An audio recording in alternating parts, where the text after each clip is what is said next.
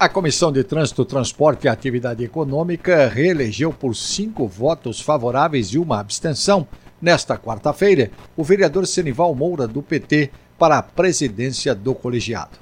Após a votação, o presidente comentou sua reeleição e disse que quer aproveitar a oportunidade para agradecer a todos os pares, todos os colegas, por deferir o voto a ele, vereador Senival Moura. Já a vice-presidência da comissão também foi definida e ficará com o vereador Adilson Amadeu do União, reeleito com seis votos favoráveis.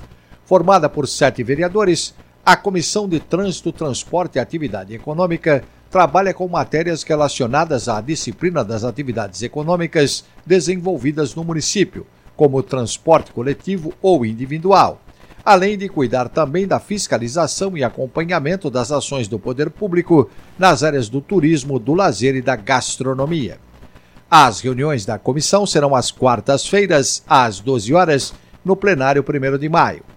Os componentes da comissão de trânsito são vereador Senival Moura, do PT, presidente, vereador Adilson Amadeu, do União, vice-presidente, vereador Beto do Social, do PSDB, vereador Coronel Sales, do PSB, vereador Fernando Holliday, do PL, vereadora Luana Alves, do PSOL e vereador Ricardo Teixeira, do União.